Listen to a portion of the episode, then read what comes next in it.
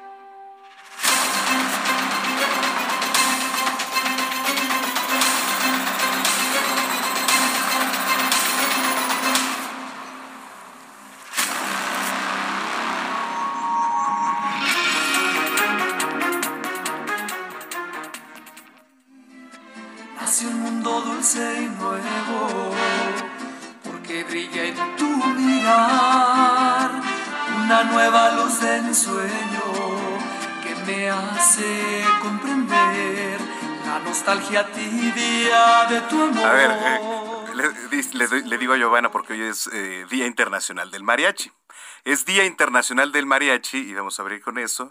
Le digo, pues échate la del milagro de tus ojos. Sí, a ver, pon- fue a poner la, la que menos eh, versión de mariachi. A ver, súbele esa que esa sí está buena.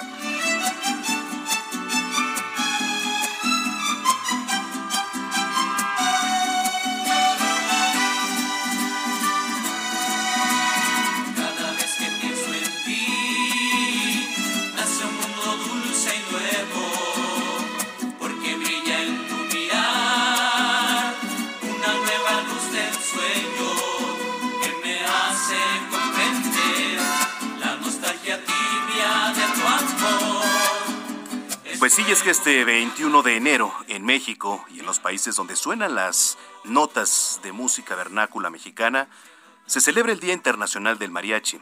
La Secretaría de Cultura del Gobierno de México y el Instituto Nacional de Bellas Artes y Literatura destacan la conmemoración de este género musical que es patrimonio cultural inmaterial de la humanidad. En 2004, el gremio de los músicos decidió dedicar un día especial, el 21 de enero, para reconocer a las interpretaciones del mariachi como una expresión artística que transmite valores y además fomenta el respeto hacia el patrimonio cultural. Este tipo de agrupación ha incursionado en todos los ámbitos de la música, ya que interpretan obras clásicas como el Mariachi Vargas de Tecatitlán, el Mariachi México, con varios repertorios, por lo que ocupa un lugar importante en la música de concierto. Muchas felicidades a todos los mariachis hoy en su día.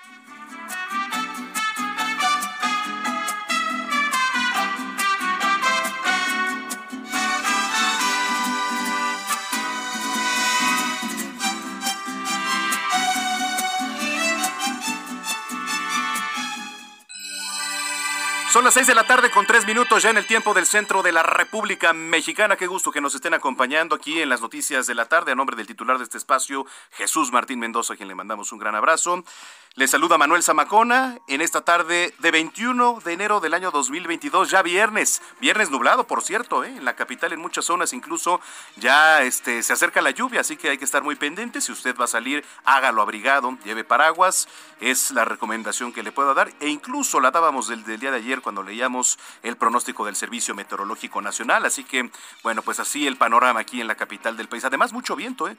bastante viento desde muy temprano. Entonces, pues hay que cuidarnos porque ya ve que el ambiente ya no se sabe, ya no sabemos qué circula aquí en, en el ambiente por lo menos, además de ¿verdad? Hay partículas de influenza, hay partículas de COVID, hay partículas de gripe, hay partículas de todo. Entonces, pues salga y use su cubreboca. La frecuencia que usted sintoniza es el 98.5 de FM aquí en el Valle de México, pero como todos los días lo invitamos y saludamos a, que, a quien nos escucha a través de las diferentes frecuencias locales a lo largo y ancho de la República Mexicana, hasta donde Heraldo Radio tiene alcance. Y también nos escuchan allá en Estados Unidos. Saludos a todos los que a través de Now Radio nos, nos ven y nos escuchan. Por cierto, si usted lo quiere hacer, nos quiere ver, nuestra transmisión está completamente en vivo aquí en Insurgente Sur 1271 en Torre Carrachi. Aquí están las instalaciones de Heraldo Media Group. Y entonces usted se va a la sección de radio, pica y aquí andamos transmitiendo completamente en vivo en nuestra cámara web también. Bueno, yo le invito a que estemos en comunicación, por supuesto, a través de nuestras redes sociales, arroba Heraldo de México y arroba Samacona al aire. Ahí nos puede seguir, nos puede contactar y me va a dar mucho gusto leer a lo largo de estas dos horas sus comentarios, sugerencias, opiniones y lo que usted nos quiera mandar. Bueno, pues vamos, sin más, con lo más importante generado en las últimas horas. Le platico que el presidente López Obrador fue ingresado esta mañana al Hospital Central Militar de la Secretaría de la Defensa Nacional para someterse a un chequeo de rutina. Así lo informó Jesús Ramírez, el vocero de la presidencia, sin revelar más detalles sobre el estado de salud del mandatario. Eh, del mandatario. Y mire, ya sabe que comienzan las especulaciones que qué le pasó al presidente, que si hay muchos medios o en Twitter también que manejan que le había dado un microinfarto al presidente López Obrador. No sabemos hasta el momento, no se ha reportado, por supuesto que vamos a estar pendientes de lo que ocurra, ¿no?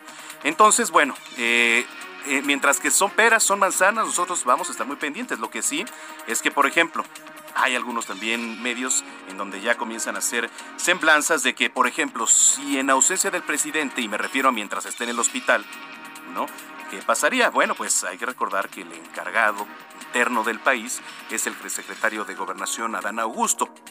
Así lo dice el artículo 83 constitucional. Entonces, bueno, pues vamos a esperar a que nos den detalles. Mientras tanto, lo que sí es el tuit de Jesús Ramírez Cuevas. Dice esta mañana el presidente Andrés Manuel López Obrador ingresó al Hospital Central Militar de la Sedena para llevar a cabo una revisión médica de rutina programada. Entonces, bueno, y también eh, el presidente ofreció su tradicional conferencia matutina de manera normal. Hay fuentes de alto nivel de gobierno federal que confirmaron algunos medios que es una revisión médica de rutina que ya estaba programada desde hace tiempo. E incluso por ahí el expresidente Felipe Calderón se manifestó a través de las redes sociales en un breve mensaje, le puso sus buenos deseos al presidente López Obrador. Entonces estaremos esperando detalles e información oficial desde el gobierno federal. Un juez federal del Tribunal Superior de Justicia de la Ciudad de México emitió medidas cautelares a la empresa oceanográfica para evitar la venta de City Banamex hasta que se resuelva el juicio vigente o se garantice un pago de 5.200 millones de dólares. Esto lo informó Jorge Betancourt, titular de la compañía naviera. Platico también que la cuarta ola de contagio relacionada a la variante Omicron ha mostrado un aumento significativo en contagios. Debido a esto, estados como Guanajuato y el Estado de México pasaron a semáforo amarillo, mientras que Quintana Roo está en color naranja. Durante la reunión de la Secretaría de Energía de Estados Unidos, encabezada por Jennifer Granholm, con el Pleno del Senado, que por cierto, ahí estuvieron algunos senadores, estuvo Miguel Ángel Mancer, estuvo Ricardo Monreal, los legisladores de oposición exhortaron a la funcionaria estadounidense a frenar la reforma eléctrica. Una balacera se registró en el interior del Hotel Escaret, allá en Quintana Roo, luego de que una persona abriera fuego en contra de tres turistas canadienses. Uno de ellos perdió la vida y dos más resultaron heridos. La Fiscalía General de la entidad inició una carpeta de investigación sobre los hechos ocurridos. Le platico que la jefa de gobierno de la capital, Claudia Sheinbaum, solicitó esperar el informe de la Secretaría de Salud del color del semáforo epidemiológico que le corresponde a la capital, pero seguramente la Ciudad de México esté en la misma situación que el Estado de México, donde hoy se anunció el color amarillo en la entidad. Este viernes dos hombres fueron atacados a balazos durante un asalto dentro de un vehículo sobre eje 4 Sur en Benjamín Franklin, al cruce con minería en el perímetro de la colonia Escandón, en la alcaldía Miguel Hidalgo. Le platico que la Agencia de Seguridad Sanitaria del Reino Unido informó que clasificó como variante bajo investigación un sublinaje de la variante dominante y altamente transmisible Omicron, la BA2 BA.2, que no tiene la mutación específica que se observa en Omicron y que puede utilizarse como indicador para distinguirla fácilmente de Delta. Está siendo investigada, pero no ha sido designada como variante preocupante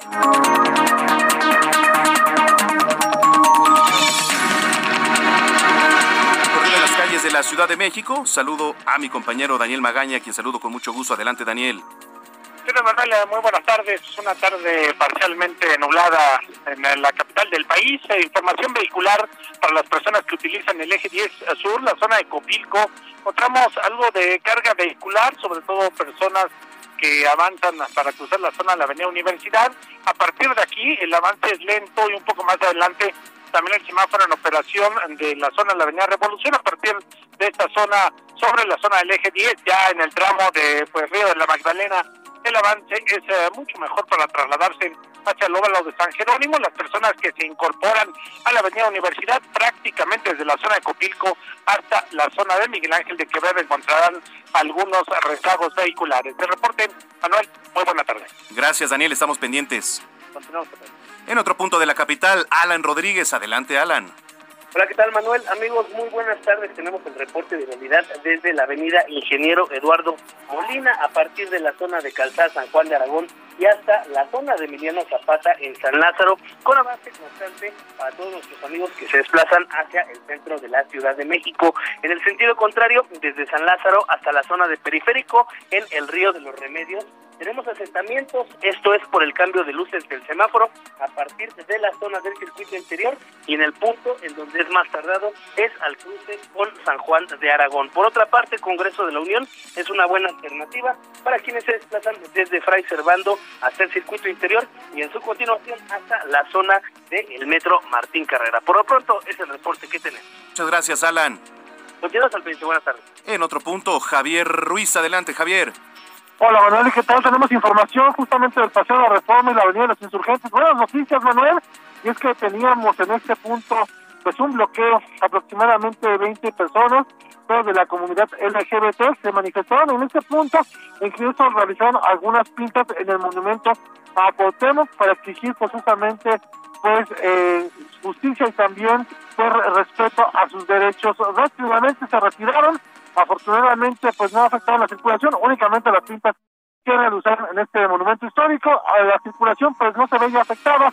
En general, el avance es constante sobre el paseo de la reforma, una vez que se deja atrás insurgentes, y esto en dirección hacia la zona de los ejes 1 y 2 norte. Insurgentes que presenta carga vehicular, aquí se encontramos retagos desde la avenida Chapultepec y para quien desea llegar al paseo de la reforma, o bien para continuar hacia el circuito interior. El sentido puesto también con retagos para cruzar a la zona de la Cascada México Tenochtitlan y más adelante también llegando hacia la avenida Misa. De momento, Manuel, es el reporte que tenemos. Estamos eh, pendientes. Muchas gracias, Javier. Estamos atentos, hasta luego, buenas tardes. Hasta luego. Y para finalizar el recorrido aquí en la capital, Gerardo Galicia, Jerry, adelante, ¿dónde andas? Seguido Manuel, recorriendo la zona norponiente de la capital, con reporte importante para nuestros amigos que van a utilizar el anillo periférico. Lo encontramos casi detenido, hay que manejar con mucha paciencia si dejan atrás los juegos mecánicos eh, de Chapultepec, rumbo a la zona del Estado de México hacia las torres de satélite. El periférico ya está completamente saturado debido a la gran afluencia de vehículos que ya dejan la capital para poder retornar a eh, territorio mexiquense. El sentido pues está avanzando mucho mejor. Si van a utilizar el eh, periférico, van a poder avanzar de manera muy, muy favorable y de hecho en carriles centrales avanza bastante bien a una velocidad por arriba de los 40 o 50 kilómetros por hora. Por lo pronto, es el reporte, mi Manuel, y seguimos muy pendientes. Gracias, Gerardo. Hasta luego. Hasta luego, Gerardo Galicia, en las calles de la capital. Con esto cerramos el recorrido. Eh, si usted tiene algún reporte, si usted está atorado en alguna vialidad, háganoslo saber, por supuesto. Arroba Samacón al aire. Aquí estaremos leyendo sus comentarios. Bueno. Es 21 de enero del año 2022, hay efemérides y un día como hoy es en voz de Abraham Arreola. Amigos, bienvenidos. Esto es un día como hoy en la historia. 21 de enero 1927. En Nueva York se presenta el cine sonoro. 1976. El avión supersónico Concorde comienza sus vuelos comerciales de línea regular. 1998. Juan Pablo II inicia su viaje a Cuba. 2003 en Colima se produce un terremoto de magnitud 7.7 con 53 muertos, 300 heridos y más de 10.000 viviendas afectadas. 2020 se confirma el primer caso de coronavirus en el continente americano. Además, en Polonia, por si estaban con el pendiente, es el Día de la Abuela. Felicidades a tu abuelita polonesa. Amigos, esto fue un día como hoy en la historia. Muchas gracias. Muchas gracias a nuestro querido Abraham Arreola. Bueno, vámonos al clima. El clima, por supuesto, que también es noticia. Déjeme le platico que eh, durante la madrugada de mañana sábado y el transcurso del día, un vórtice de núcleo frío en interacción con la corriente en chorro polar darán origen a la cuarta tormenta invernal de la temporada que va a propiciar pues un marcado descenso también de la temperatura, va a haber lluvias, rachas fuertes de viento con tolvaneras sobre entidades del noroeste y norte del país. Además, probabilidad para la caída de nieve o aguanieve en zonas montañosas de Baja California durante la madrugada ya de mañana sábado. Condiciones que se van a extender hacia Sorora, Chihuahua, Durango durante la noche del sábado y madrugada del domingo. Y por otro lado, el Frente Frío número 23 se va a extender sobre el sureste mexicano y la península de Yucatán, provocando fuertes a muy fuertes lluvias en dichas regiones.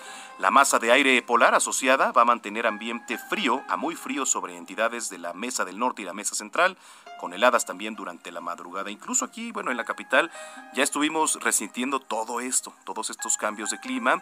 En la mañana con mucho viento, aún lo sigue haciendo, está nublado en muchos puntos de la capital. A ver, por regiones, en el Valle de México, durante la mañana se pronostica, y le estoy hablando de ya sábado mañana, se pronostica ambiente frío muy frío con probabilidad de bancos de niebla, heladas en zonas que rodean a la región y para el resto del día van a prevalecer condiciones de cielo medio nublado a nublado con probabilidad de lluvias aisladas aquí en la Ciudad de México y en el Estado de México.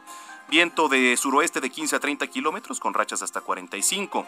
En la capital se pronostica una temperatura mínima de 5 a 7 grados y máxima de 20 a 22, mientras que para el Estado de México temperatura mínima de menos 1 a 1 grado, máxima de 17 a 19. Además, posible caída de nieve y o aguanieve en elevaciones superiores a los 4.000 metros durante la madrugada del sábado.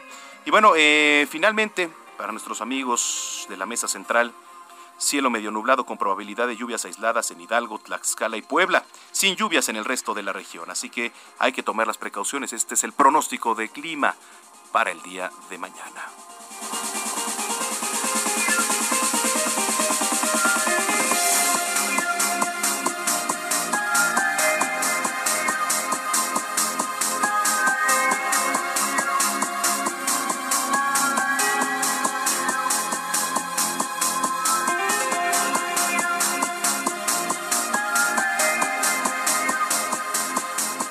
Son las 6 de la tarde ya con 17 minutos en el tiempo del centro del país. Gracias a los que ya nos escriben. Mire, le comentaba al inicio de este espacio que el presidente Andrés Manuel López Obrador ingresó al hospital militar para revisión de rutina, o al menos así lo informó el vocero Jesús Ramírez. Mire, y le voy a leer el tuit tal cual. Dice, esta mañana el presidente Andrés Manuel López Obrador ingresó al Hospital Central Militar para llevar a cabo una revisión médica de rutina, pero ya sabe que bueno, con todo esto comienzan las especulaciones, comienzan los rumores, comienzan los dimes y diretes en cuanto a qué será, por qué entró. Hay unos que ya incluso manejan que fue un microinfarto que le dio al presidente. Esto fue lo que dicen por ahí. No sabemos. Lo que sí sabemos de manera oficial es esto que le estoy platicando. Entró y dice que es una revisión médica de rutina. Ya estaba programada desde hace tiempo, que por aquí pues ya hay reacciones en Twitter. Dice Abraham Álvarez, dice Zamacona. López Obrador ingresa al hospital militar para revisión de rutina. Menos mal que él tiene servicio médico. 15.6 millones lo perdieron cuando él desapareció el Seguro Popular. ¿Y por qué? No el Insabi o en el ISTE con cita y haciendo fila. Bueno, pues muchas gracias, gracias por sus comentarios, Abraham. Y en cuanto a lo que dije de que ya no sabemos qué hay en el ambiente, pues es que sí son las partículas las que circulan en el aire. Entonces es un virus, efectivamente, ya no sabemos si de gripe, de Omicron, de influenza, pero pues el virus se pega a las partículas. ¿Y qué es lo que respiramos? Pues las partículas de aire finalmente. Y por eso es importante traer el cubreboca. En fin, síganos escribiendo, por favor, arroba samacona al aire. Oiga, un sujeto armado abrió fuego en contra de tres turistas canadienses en el interior de uno de los hoteles más bonitos, no nada más de allá del sur de nuestro país, sino de la República Mexicana completa, ¿eh? que es el Hotel Escaret, allá en Quintana Roo. Ahí en este hotel abrió fuego un sujeto armado en contra de tres turistas canadienses. Vamos con Alejandro Castro, que nos tiene toda la información. ¿Cómo estás? Qué gusto saludarte, Alejandro. ¿Qué tal? Muy buenas tardes, eh, Manuel. Eh, un gusto saludarte también a ti y a todo el auditorio. Efectivamente, un hombre de origen canadiense disparó contra otras tres personas de la misma nacionalidad en las inmediaciones del complejo hotelero Escaret, esto en la Riviera Maya, aquí en Quintana Roo. El sujeto, aparentemente huésped del hotel, logró lesionar a las tres personas que vacacionaban en el recinto, pero una de ellas perdió la vida mientras era trasladada a recibir atención médica, según reportó la Fiscalía General del Estado de Quintana Roo. La Fiscalía tuvo conocimiento a través de la Policía de Canadá que el agresor cuenta con un largo historial relacionado con robos, drogas, armas y delitos contra la propiedad en aquel país, en Canadá. Lucio Hernández, por su parte, el titular de la Secretaría de Seguridad Pública de Quintana Roo, difundió una fotografía de este hombre portando un arma corta para solicitar ayuda para su localización, pues logró escapar del lugar de los hechos. El funcionario expuso que el origen de estos disparos fue, dijo así, una discusión entre los huéspedes. La cadena de los parques temáticos, el Grupo Escaret, publicó un comunicado donde aseguró que se trató de un evento dirigido y aislado.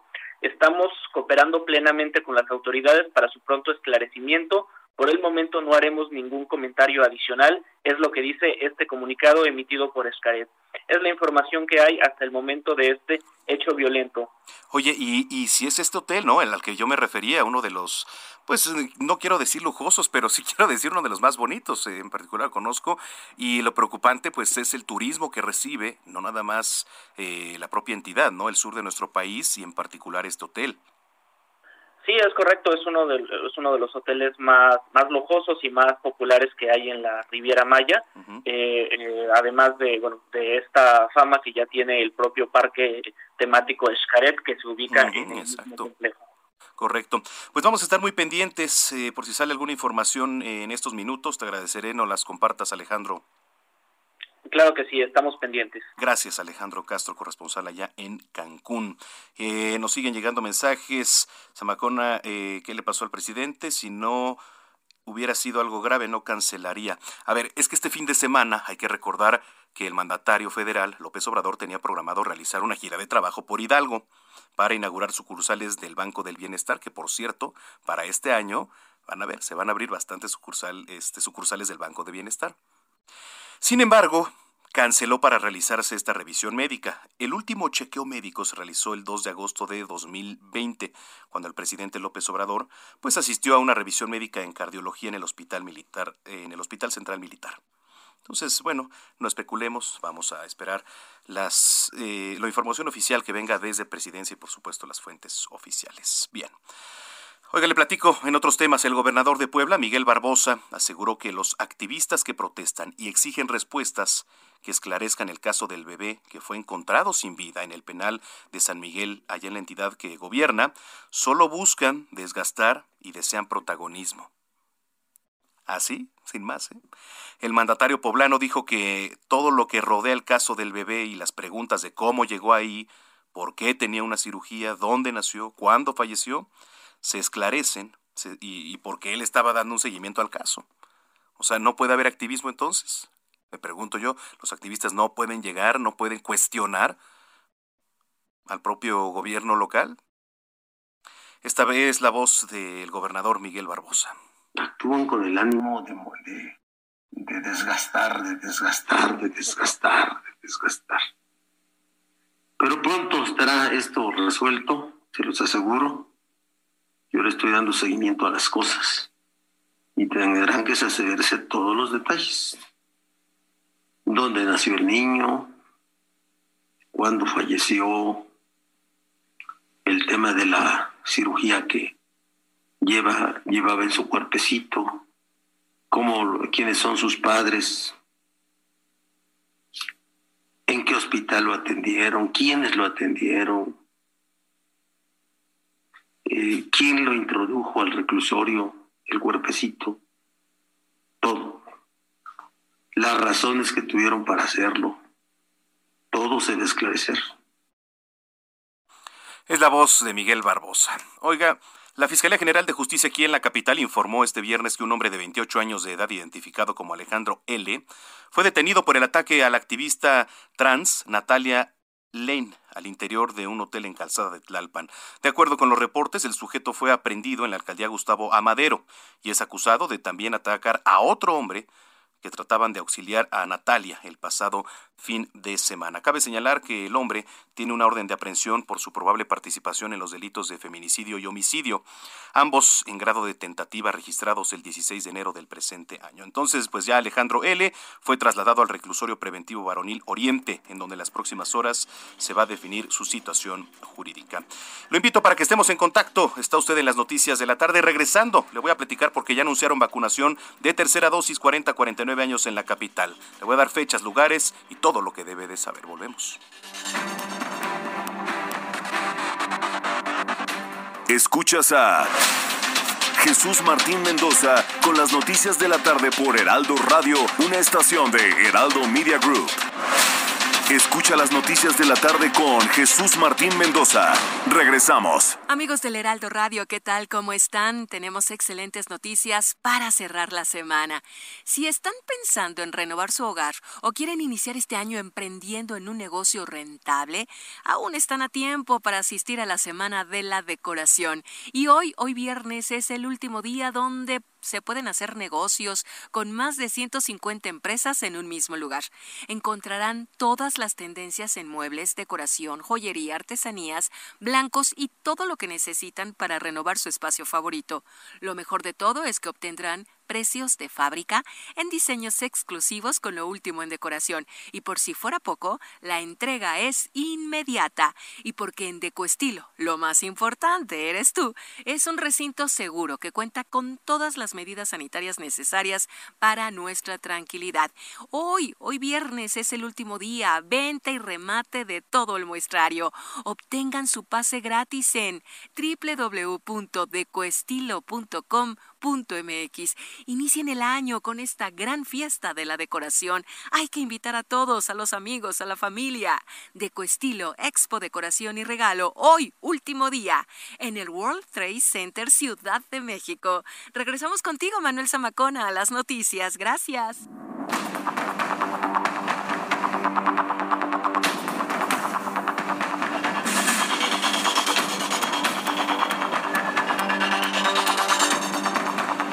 Son las 6 de la tarde ya con 31 minutos, las 6 con 31 en el tiempo del centro del país. Gracias por continuar con nosotros aquí a través de la señal de Heraldo Radio en las noticias de la tarde. Oiga, bueno, pues eh, tras el creciente número de contagios de COVID-19 a causa de la variante Omicron, hay diversos estados de la República que ya comenzaron a retroceder al semáforo epidemiológico color amarillo. O incluso este pues unos en alerta de naranja, etcétera. Ya el gobernador, por ejemplo, de Quintana Roo, Carlos Joaquín González, informó que el estado retrocede a naranja en el semáforo epidemiológico que estará vigente del 24 al 30 de enero. Y por su parte, el gobierno del Estado de México informó que a partir del próximo lunes 24 de enero, el Estado de México retrocede a semáforo color amarillo. La información es de José Ríos. Hola Manuel, buenas tardes. Te saludo con gusto a ti que nos escuchan por el Heraldo Radio. Pues bueno, para informarte que a partir de este lunes 24 de enero, el Estado de México regresará a semáforo amarillo. Esto lo anunció esta mañana el gobernador Alfredo del Mazo. Mediante sus redes sociales, el mandatario exhortó a la población a seguir con el cuidado de las medidas necesarias que conlleva este cambio, luego de que la entidad se encontraba en semáforo verde desde octubre pasado ante el descenso de hospitalizaciones. El cambio se da un día después de que Del Mazo Maza diera positivo a coronavirus y anunciara que permanecerá en resguardo tras presentar los síntomas leves a esa enfermedad, por lo que en esa ocasión no presentó un mensaje externando las medidas a seguir ante el regreso al amarillo. Sin embargo, el gobierno estatal llamó a la población a reforzar medidas sanitarias como lo son evitar acudir a lugares donde se generan aglomeraciones, mantener la sana distancia, el lavado de manos frecuente y el uso de cubrebocas. Mientras tanto, pues bueno, eh, las actividades restrictivas no tendrán ninguna modificación a la del semáforo previo. Sin embargo, pues bueno, las autoridades de salud del EDOMEX pidieron mantener las medidas sanitarias. Ese es el informe que te tengo desde el EDOMEX, Manuel. Buena tarde. Gracias, muy buena tarde a José Ríos. Mientras tanto, aquí en la capital, la jefa de gobierno, Claudia Sheinbaum, informó que aunque la Secretaría de Salud modifique el color del semáforo epidemiológico de la capital de la República, no se va a implementar ningún cierre como medida preventiva por el aumento de casos de COVID-19. ¿Qué quiere decir? Que no se alarmen, por lo menos aquí en la capital, si retrocedemos al semáforo color amarillo. ¿Qué significa? Y sobre todo para los restauranteros, para los negocios que usted encabeza, eh, pues hay incertidumbre de qué va a pasar, pese al cambio a color amarillo en el semáforo del Estado de México que es el estado colindante, es nuestro vecino, Claudia Sheinbaum solicitó esperar y estar atentos al comunicado de la Secretaría de Salud para conocer el color actual de la Ciudad de México, pero adelantó que lo más probable es que la capital esté en la misma situación que en el Estado de México, así lo dijo. No, hasta en la tarde va a dar la Secretaría de Salud Federal el color del semáforo en la Ciudad de México. Es importante adelantar que nuestra estrategia es vacunar, que no se va a cerrar ninguna actividad, cualquiera que sea el, el color del semáforo. Y en la tarde estaremos atentos a ver cuál es el color del semáforo de la ciudad. No sabemos exactamente qué color nos van a poner. Ayer eh, estuvimos hablando justamente, recuerden que la Ciudad de México recibe hospitalización eh, entre el 40 y el 30% o el 20% dependiendo del hospital del Estado de México. Eh, esto es algo muy importante porque ha habido otras ocasiones en que tenemos colores diferentes el Estado de México y la Ciudad de México. Entonces, muy probablemente estaremos en la misma condición. Ahí está la voz de la jefa de gobierno, Claudia Sheinbaum. Bueno, en más temas de la capital, inicia eh, a finales de este mes la aplicación de la tercera dosis de la vacuna contra COVID-19 para personas de 40 a 49 años. La información es de Carlos Navarro, a quien saludo como siempre con mucho gusto. ¿Cómo estás, Carlos? Adelante. Buenas tardes, Manuel. Te saludo con gusto a ti y al auditorio y comentarte que la aplicación de la tercera dosis de la vacuna contra COVID para adultos de 40 a 49 años de edad en la Ciudad de México inicia el próximo lunes 31 de enero, informó el director de Gobierno Digital de la DIP, Eduardo Clark. El servidor público explicó que estiman atender a 1.2 millones de personas, quienes previamente recibieron el esquema completo. Escuchemos. Es una población estimada de 1.2 millones de personas que vamos a también, en este caso, vacunar en tiempo récord, en seis días de vacunación. Esperamos romper aún más eh, récords que los que tenemos esta semana cuando iniciemos la vacunación el lunes 31 de enero. Van a ser días van a ser seis días corridos, del lunes 31 de enero con las letras AB hasta el sábado 5 de febrero con las letras S a la Z. Comentarles a nuestro radio escuchas que el calendario, de acuerdo a la primera letra del apellido paterno, quedó de la siguiente forma. A y B, lunes 31 de enero. C, D y F, martes 1 de febrero. G, H, I y J, miércoles 2 de febrero. K, L, M, N y N, jueves 3 de febrero. O, P, Q y R, viernes 4 de febrero, y S, T, U, V, W, X, Y y Z será el sábado 5 de febrero. Las autoridades capitalinas van a habilitar 10 sedes en las distintas alcaldías de la Ciudad de México, así es que a las personas cuando les llegue un mensaje ahí les van a informar su, su horario, la cita y la sede. Pero escuchemos cuáles son los requisitos que se necesitan para la dosis de refuerzos de 40 a 49. Escuchemos. Cada una de las 1.2 millones de personas que se vacunaron con esquema completo en la Ciudad de México, de este grupo de edad, van a recibir una cita con su nombre, el día, la hora a la que les recomendamos ir y las sedes que son disponibles para su alcaldía, que puedan elegir la que más cerca les quede.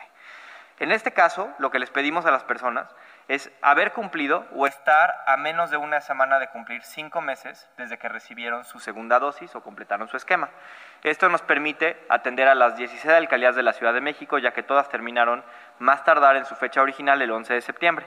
Es decir, vamos a poder atender a cualquier persona que ha sido vacunada en la etapa de 40 a 49 años en su esquema completo. Les pedimos también llevar impreso el expediente que pueden descargar en mi vacuna. Así es que la vacunación para personas de 50 a 59 sigue esta semana, incluso martes y miércoles de la próxima, y será a partir del 31 de enero que inicia la vacunación de refuerzo para personas de 40 a 49 años de edad de la Ciudad de México. Manuel, la información que te tengo. Ahí está la información. Muchas gracias. Estamos en comunicación, Carlos. Hasta luego, buenas noches. Muy buenas noches, Carlos Navarro. Y de la capital nos vamos hasta Jalisco. Allá están viendo afectaciones hasta en un 70% la plantilla laboral en empresas por contagios de COVID-19 que también pues siguen creciendo. Mayeli Mariscal, adelante, ¿cómo estás? Hola, ¿qué tal? Muy buenas tardes. Buenas tardes también a todo el auditorio. Pues esta información de cerca del 60 al 70% de las empresas del país se están viendo afectadas debido a que sus colaboradores pues están siendo contagiados del COVID-19, esa variante Omicron que sabemos que es bastante contagiosa y que bueno, también ha venido afectando principalmente eh, pues a las zonas fronterizas, a las maquiladoras en donde pues se requiere de que los colaboradores acudan de manera presencial y es que eh, platicamos con la presidenta del Consejo Coordinador de Mujeres Empresarias, Sofía Pérez Gasque, quien informó que eh, pues estos datos en Jalisco, el sector del turismo ha sido el más afectado, en general el de servicios, y por ejemplo en Chihuahua también se reporta un repunte de casi 90% de los casos. Y ella mencionaba respecto a este permiso que está eh, dándose a través del Instituto Mexicano del Seguro Social de manera digital, pues que eh, sí se, al menos las empresas afiliadas a este, a este consejo, eh, pues que sí se les está dando esta facilidad, sobre todo desde enero ellos eh, decidieron algunos planes con horarios híbridos, es decir, acudir al menos tres días a la semana a las empresas, a las oficinas y los demás días eh, pues hacer home office. Sin embargo, pide a los empleados, a los colaboradores, que aunque tengan COVID y estén en sus casas aislados, si es que se sienten pues de manera aceptable para poder realizar algunas labores, pues que colaboren también con las empresas y eh, aunque se mantengan desde sus casas para poder mantener eh, pues la productividad en estas empresas. Así es que pues esa es la información. Bueno, pues estaremos muy pendientes. Te agradezco mucho, Mayeli. Excelente tarde para todos. Igualmente para ti. Eh, y ligado al tema de lo que nos platicaba Nayeli del tema de las vacunas, me da mucho gusto saludar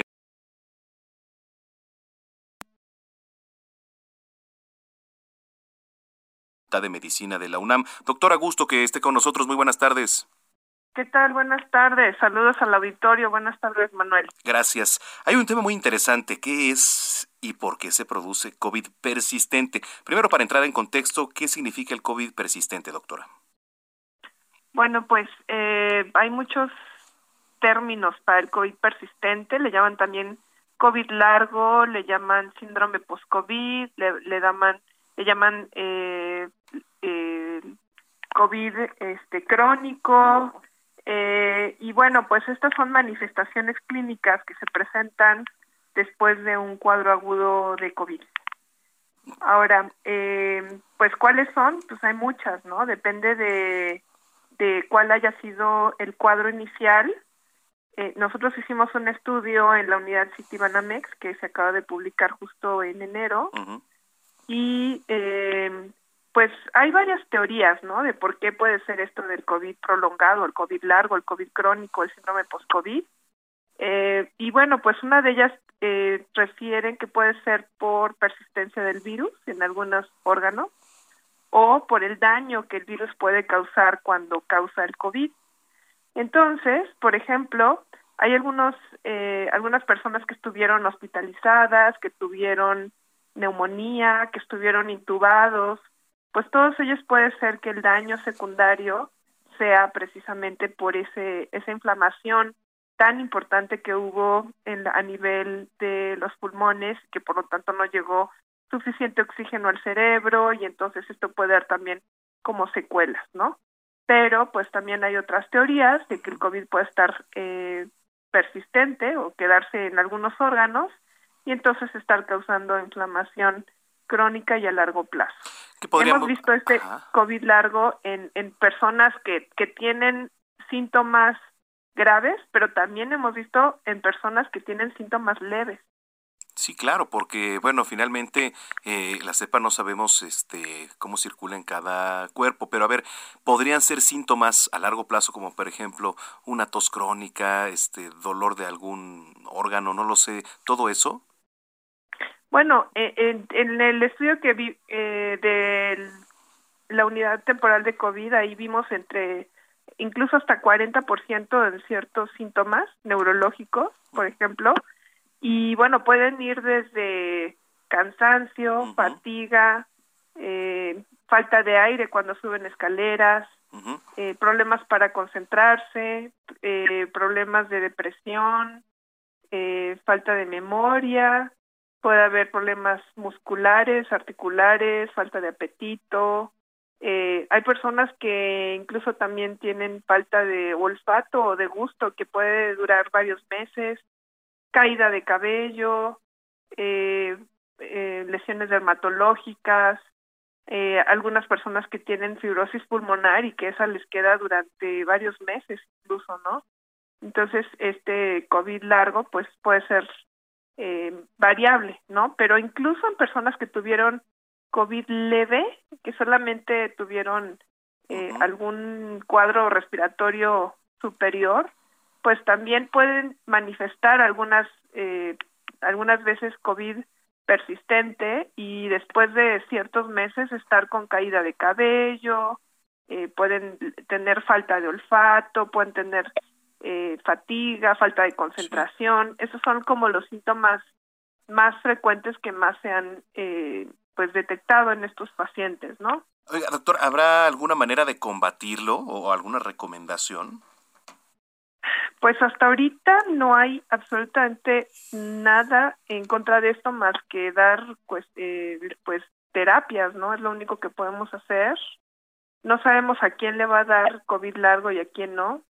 Hay personas que tuvieron un cuadro grave, se recuperaron y bueno, están en casa y pues no tienen tantos síntomas o después de ciertos meses se les quita. Hay personas, perdón, hay hay personas que después de un año de haber tenido el COVID, este, siguen teniendo problemas de, olfato, ¿no? O de gusto, eh, que dicen que ya no les saben igual las cosas como antes o les saben algunas cosas les saben muy feo entonces pues no no sabemos nada de esto porque es un virus nuevo no no no lo conocíamos no sabíamos a qué nos enfrentábamos apenas estamos empezando a conocer todos estos síntomas y pues solamente se puede dar rehabilitación, no hay otra cosa, ¿no? Correcto. Y bueno, otro de los de los síntomas que también, bueno, también se ha asociado es a, a diabetes, con eh, si no eran diabéticos se pueden pueden manifestar diabetes. Eso es eh, de lo más grave, ¿no, doctora? Imagínese, nos da COVID, etcétera, pero que después cuál fuera el resultado del de, COVID o esto, lo que nos está comentando, el COVID persistente, derive en una diabetes. Así es, así es. Entonces, a la larga, después de tanta gente que se ha infectado, bueno, pues este tenemos que estar como muy pendientes de todo lo que pueda derivar de esta enfermedad. Correcto. Bueno, eh, ¿alguna red social, alguna página donde podamos encontrar más información, doctora? Sí, la página, en la Facultad de Medicina eh, hay una página de COVID y bueno, pues la Organización Mundial de la Salud, la Secretaría de Salud, esto es importante, ¿no? Siempre consultar eh, pues eh, páginas que sean oficiales para evitar esta infodemia y pues mala información. Correcto. Muchas gracias por platicar con nosotros, doctora. Con mucho gusto, Manuel. Muchas, eh, pues saludos a todo el auditorio y cuídense, sigan usando cubrebocas porque ahorita estamos en el pico máximo de la cuarta ola por Omicron. Eso es muy importante, el llamado a toda la población a seguirnos cuidando, porque el cubreboca hoy en día puede ser nuestra mejor arma, ¿cierto? Así es. Bueno, mucho gusto y gracias, doctora. Gracias a usted. Hasta luego. Es la doctora Rosa María Wong, jefa de la Subdivisión de Investigación Clínica de la Facultad de Medicina de la Universidad Nacional Autónoma de México. Son las seis de la tarde con 47 minutos. Le platico que senadores de oposición solicitaron a la secretaria de Energía de Estados Unidos, Jennifer Granholm, perdón, a detener o reconsiderar la reforma eléctrica. Esto tras su visita a la Cámara de Senadores eh, como forma de manifestación por las preocupaciones por esta iniciativa propuesta por el presidente Andrés Manuel López Obrador. El gobierno mexicano, de la mano del gobierno estadounidense, va a instalar, por cierto, una mesa de trabajo para revisar a detalle las presuntas injusticias y las inconformidades de las empresas extranjeras por la reforma energética propuesta por el Poder Ejecutivo de nuestro país. Entonces, pues vamos a estar muy pendientes de lo que ocurra ahí en el Senado de la República. Y hay un tuit de mi compañero Darío Celis, que estoy leyendo en este momento, que dice, última hora. En estos momentos se está registrando Roberto Palazuelos, ya sabe este personaje, como candidato de Movimiento Ciudadano para la gubernatura ya en Quintana Roo. Roberto Palazuelos, se lo imagina como gobernador allá en Quintana Roo. Bueno, hay que recordar que mm, Roberto Palazuelos es actor, sí es empresario, ¿no? Pero más se le asocia a, y yo estaría diciendo, bueno, sí, exactamente cuando calienta el sol, pero yo lo estaría asociando más a un estado como Guerrero, ¿no? Porque, pues, Acapulco, por ejemplo, ahí tiene varias empresas, lo conoce bien, además, digo, si es licenciado en Derecho, es, toda una personalidad en los medios de comunicación. Pero bueno, pues eh, que por cierto, estoy entrando a su tweet en este momento, en su Twitter de Roberto Palazuelos. Por el momento no tiene absolutamente nada, no hay manifestación de que se vaya a registrar, etcétera. Entonces, pues vamos a esperar a ver qué es lo que ocurre. Le repito, este es un tweet de última hora. Oiga, en otros temas, luego de cuatro días que los ex trabajadores de la sección 65 del Sindicato Nacional Minero que laboraban en la mina cananea de Grupo México mantuvieron bloqueada la carretera federal número 2, que por cierto es en el tramo que va de Imuris a Cananea. La tarde de este viernes ya liberaron el tráfico luego de que hubo acuerdos entre los manifestantes y la Secretaría de Gobernación.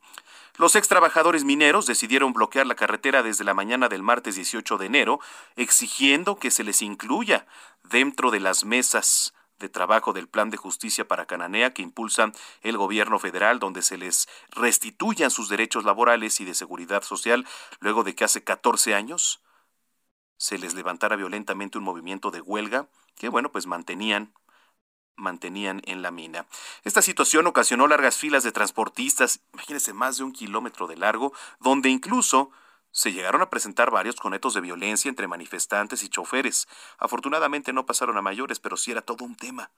Era todo un tema. Más temas políticos. Oiga, regresando al tema político, está bueno. Morena, el partido Morena, ahí en la Cámara de Diputados, presenta un punto de acuerdo. ¿Para qué? Para que la Comisión Permanente del Congreso de la Unión solicite a las Comisiones Unidas de Gobernación y Población de la Cámara de Diputados iniciar una denuncia de juicio político en contra del diputado del PAN Gabriel Cuadri de la Torre. ¿Por qué? Ellos dicen por promover discursos de odio en contra de la diversidad sexual y contra la comunidad LGBTTTVIQ+. El exhorto que ya se analiza en comisiones para el dictamen fue presentado por la vicecoordinadora de la bancada de Morena, Aleida Alavés. En la exposición de motivos, la legisladora argumentó que además de los mensajes de odio de Gabriel Cuadri en redes sociales, bueno, pues también es a nivel internacional la transfobia que Gabriel Cuadri ya ha sido desenmascarada. Ella dijo, basta recordar su expulsión durante una entrevista con la cadena de noticias CNN cuando advirtió que se quiere imponer una ideología trans en la sociedad mexicana. Entonces, bueno, pues resulta inaudito y hasta vergonzoso que un representante popular, así dijo, como lo es Gabriel Cuadri, eh, elegido por el voto popular de la ciudadanía con el objetivo de legislar en pro de los derechos humanos de las y los mexicanos, pues se exprese de tal manera y comprometa así la seguridad y vida de aquellas personas cuyo único delito, pues es querer vivir su sexualidad libremente. Pues así las cosas con el señor Gabriel Cuadri. Vamos a buscar a Leida a la vez a ver qué, en qué termina y cómo va a proceder todo esto. Oiga, em, antes de irnos a la pausa, hay una actualización eh, um, de la Fiscalía. Si hay un tuit de la Fiscalía. La Fiscalía de Quintana Roo informa que inició la carpeta de investigación relacionada a los hechos ocurridos en un centro de hospedaje, ya le decía, en el Hotel Escaret, allá en Cancún, en el municipio de Solidaridad, en donde tres personas de origen extranjero resultaron lesionadas por un arma de fuego por parte de otro sujeto, que aparentemente también estaba hospedado. Durante el traslado al hospital, una de ellas perdió la vida.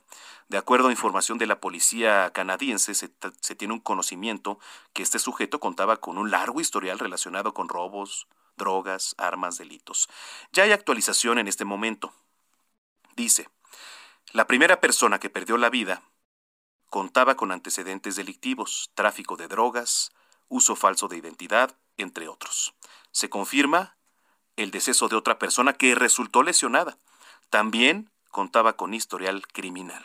Bueno, pues eh, yo no sé si fue un arreglo de cuentas, ajuste como se le dice, pero vamos a estar pendientes de lo que salga y de lo que emita, si es que emite comunicado a la Fiscalía local. Bueno, vamos a una pausa, pero antes quiero ponerle a una efeméride, efeméride musical que hoy corren a cargo de nuestra querida Giovanna Torres. El cantante de rock Meat Love, el cantante de rock Meatloaf murió durante la noche de ayer a los 74 años. Esto lo informa la familia del músico a través de redes sociales sin especificar las causas de su muerte. El intérprete de Bad Out of Hell es considerado un legendario músico de rock e incluso llegó a incursionar en el cine participando al lado de Brad Pitt en el Club de la Pelea. Imagínense. Estamos escuchando entonces esta canción que es de Meatloaf, Bad Out of Hell. Con esto nos vamos a ir a la pausa. Ustedes están en las noticias de la tarde. Lo invitamos a que sigan comunicación a través de nuestras redes sociales, arroba Heraldo de México y arroba Samacona al aire. La frecuencia es el 98.5 de FM en el Valle de México. Regresamos a la señal de Heraldo Radio.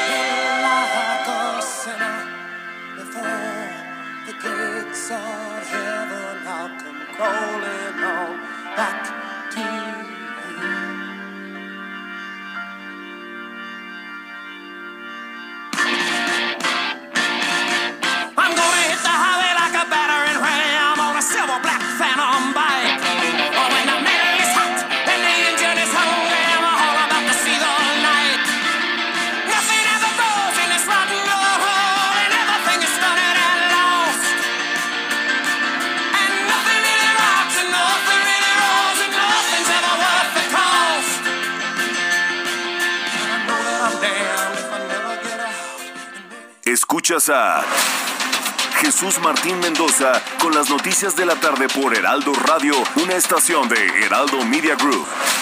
Escucha las noticias de la tarde con Jesús Martín Mendoza. Regresamos.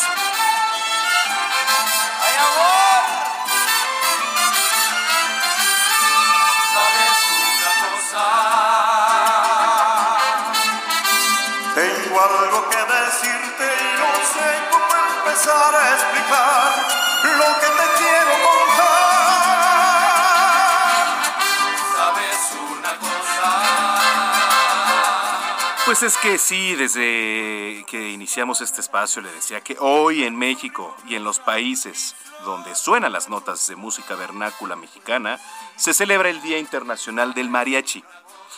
La Secretaría de Cultura del Gobierno de México y además el Instituto Nacional de Bellas Artes y Literatura destacan la conmemoración de este género musical que es patrimonio cultural inmaterial de la humanidad. Entonces, por cierto, más adelante vamos a estar platicando con un mariachi. La han sufrido y la han sufrido mucho también eh, estos artistas musicales durante la pandemia. Escuchamos Sabes una cosa. Pedí la viquina, pero ya saben que mi querida Giovanna también participa aquí. Y esto es Sabes una cosa. ¿De quién es? Del Mariachi Vargas, ¿verdad? Mariachi Vargas. Muy bien. Sí, no, no. Mejor no, mejor esta. Está muy bien. Venga.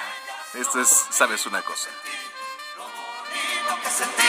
Cuando te conocí, gracias al cielo por haberte conocido, por haberte conocido.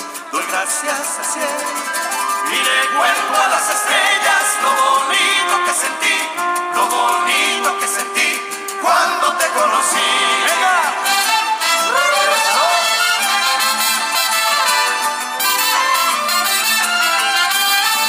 ¿Sabes una cosa? Tengo algo que decirte y no sé cómo empezar a explicar. Son las 7 de la noche ya con dos minutos. 7 con 2 en el tiempo del centro del país. Si usted ya nos venía sintonizando, gracias por continuar. Si nos, si le acaba de prender a su radio en el auto, en su hogar, en su aplicación móvil, pues sea bienvenida, bienvenido aquí a las noticias de la tarde, a nombre del titular de este espacio, Jesús Martín Mendoza. Bienvenido a Heraldo Radio. La frecuencia que usted sintoniza es el 98.5 de FM aquí en el Valle de México. Entonces, ah, también saludamos a los que así nos escuchan a lo largo y ancho de la República Mexicana, eh, de norte a sur y de sur a norte. Eh, dicen por acá y nos escriben en redes sociales, por cierto, usted lo puede hacer, arroba Samacón al aire. Eh, dice Samacona, ¿por qué no han dado los números de COVID? Sí, ahorita los vamos a dar, denme un segundito, los estamos en temas de, de actualización justamente en este momento, pero por supuesto que los vamos a actualizar, que por cierto, ahí en Baja California, allá en Baja California, siguen en ascenso los contagios de COVID-19, ¿eh? al reportarse 1.590 infecciones nuevas para sumar 9.577 activos en la entidad. El jefe estatal de epidemiología, Óscar Efren Zazueta, señaló que al cierre del 20 de enero, el día de ayer, Baja California registró 1.590 casos confirmados en las últimas 24 horas, así como 13 decesos notificados en el mismo periodo. Ahora, Tijuana sostiene 695 casos confirmados.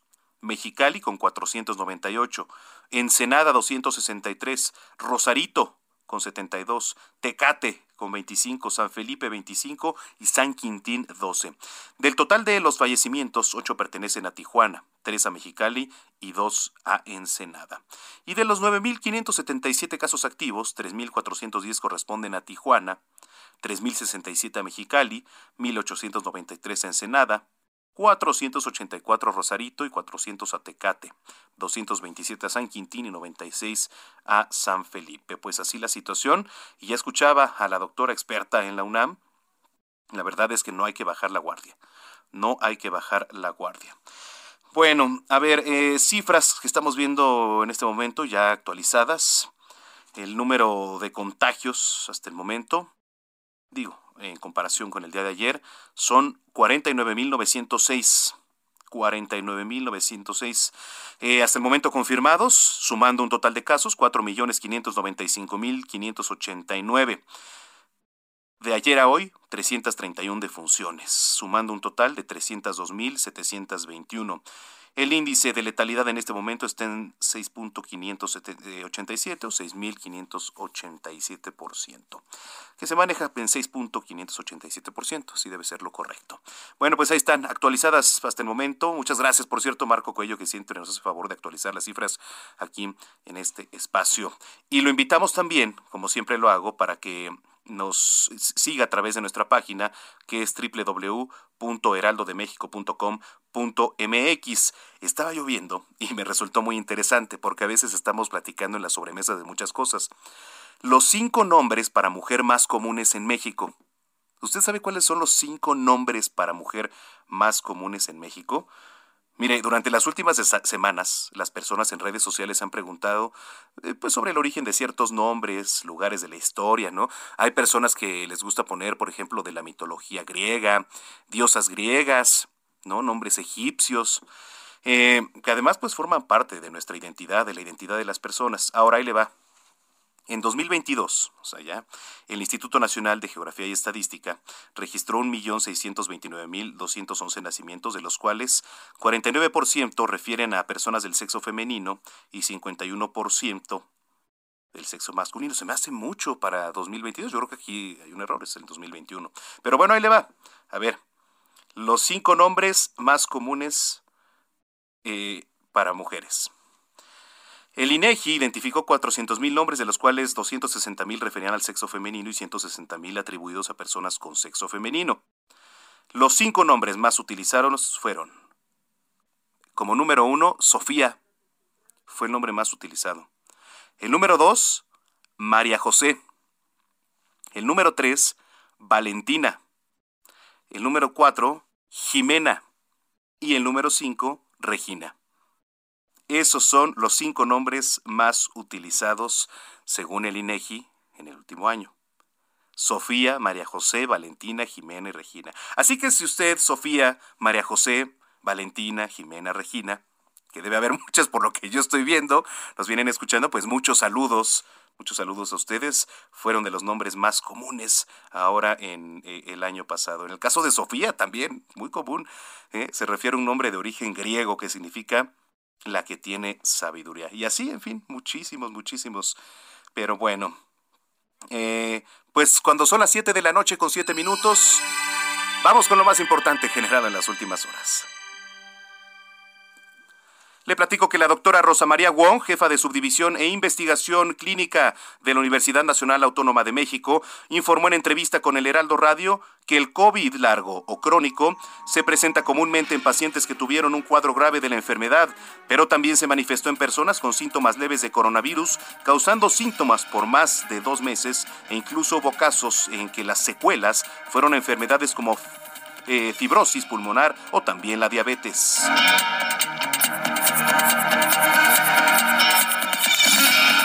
Eh, problemas para concentrarse, eh, problemas de depresión, eh, falta de memoria, puede haber problemas musculares, articulares, falta de apetito. Hay personas que incluso también tienen falta de olfato o de gusto que puede durar varios meses, caída de cabello,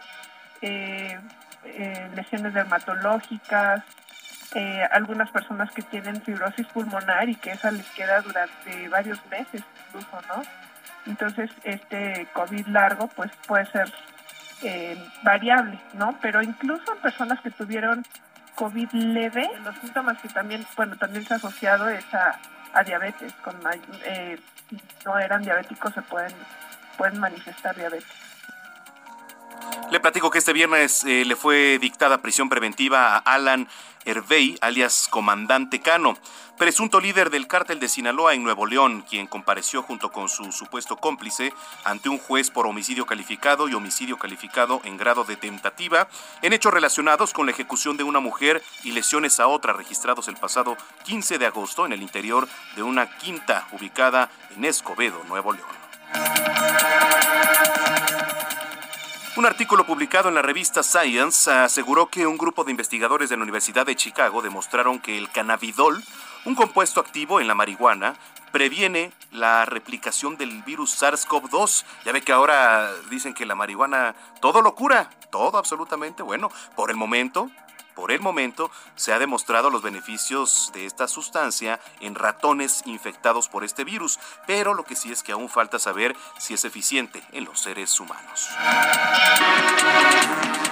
Elon Musk, quien a través de su empresa Neuralink, a través de su empresa Neuralink, busca implementar chips en los cerebros humanos para mejorar la salud y avanzar en la medicina. Desde hace algunos años hemos visto pues varias películas de ciencia ficción que simulan la implantación de chips en los seres humanos y parece pues casi irreal que este año la empresa de Elon Musk lleve a cabo las primeras transiciones de la ciencia básica a la clínica. Yo le voy a platicar algo, no se vaya muy lejos. Hay una serie que se llama Black Mirror y la encuentra usted en la plataforma de Netflix. Black Mirror eh, te describe pues algunos capítulos supuestos en un futuro.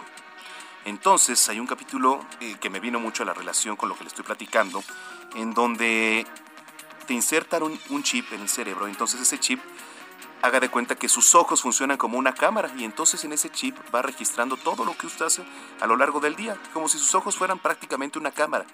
No lo veo muy lejos de la realidad, entonces imagínese, la novia, usted está dormido, le saca el chip y ahí puede ver todo lo que hizo a lo largo del día. Imagínese. Digo, esto está en uno de los capítulos de Black Mirror, ahí en, Netflix. Pero sí, no estamos muy lejos de, de la realidad virtual ya, de la realidad muy avanzada, que por ejemplo, hay otro tema que estaba viendo de las mascotas virtuales, esto allá en China. En un aeropuerto ya se estaba paseando una señora con un perrito robot. Lo traía con su correa y todo, ¿eh? Y ahí va con sus cuatro patitas caminando. El perrito robot así, así ya nos está alcanzando la tecnología. Oiga, la Organización del Tratado de Atlántico Norte, la OTAN, rechazó este viernes retirar sus tropas de Bulgaria y Rumania. Las exigencias de Rusia crearían miembros de la OTAN de primera y de segunda clase y eso no lo podemos aceptar, dijo la, portavoz Ana Lugescu, quien añadió que la organización militar transatlántica no renuncia a defender y proteger a sus integrantes y continúa evaluando la necesidad de reforzar la parte oriental de nuestra alianza. Un estudio de la Agencia de Salud Pública estadounidense indicó este viernes que las vacunas y dosis de refuerzo contra el COVID-19 siguieron teniendo una eficacia muy alta contra las consecuencias graves de la enfermedad durante la ola de la variante Omicron. Yihadistas mataron a dos hombres y secuestraron a 20 niños en el estado de Borno, epicentro de una insurgencia islamista en Nigeria. Los yihadistas del grupo Estado Islámico en África Occidental irrumpieron en la aldea nororiental de Piyemi, matando a dos hombres adultos, secuestrando a 13 niñas, a 7 niños. Vaya situación esto según las fuentes locales. Comenzamos un recorrido en las calles de la capital. Daniel Magaña, adelante Daniel. ¿Qué tal, Manuel? Pues ahora con información vehicular para las personas que se incorporan a la Almea Barranca del Muerto procedente de la avenida Revolución. Estamos algo de carga vehicular, sobre todo a esta hora para cruzar principalmente la zona de la avenida de los insurgentes.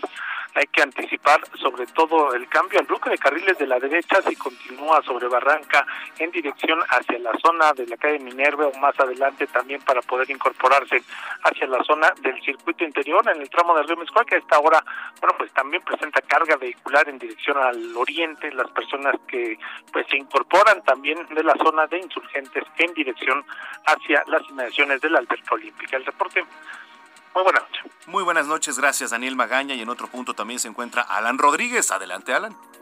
Hola, ¿qué tal Manuel? Amigos, muy buenas noches. En estos momentos tenemos el reporte de vialidad desde la zona de la Avenida Central a partir del Boulevard de los Continentes hasta la zona de Ciudad Azteca. Está presentando en estos momentos avance bastante lento. Esto es en tanto en los carriles centrales como los laterales de esta vialidad con dirección hacia la zona del municipio de Ecatepec. En el sentido contrario, encontrará buen avance desde la zona de Plaza Aragón hasta el cruce con Río de los Remedios. Esto para quienes dejan atrás la zona del Estado de México y se dirigen tanto hacia el circuito interior como hacia el eje 3 Oriente a través del distribuidor vial. Por lo pronto, el reporte. Muchas gracias, gracias Alan.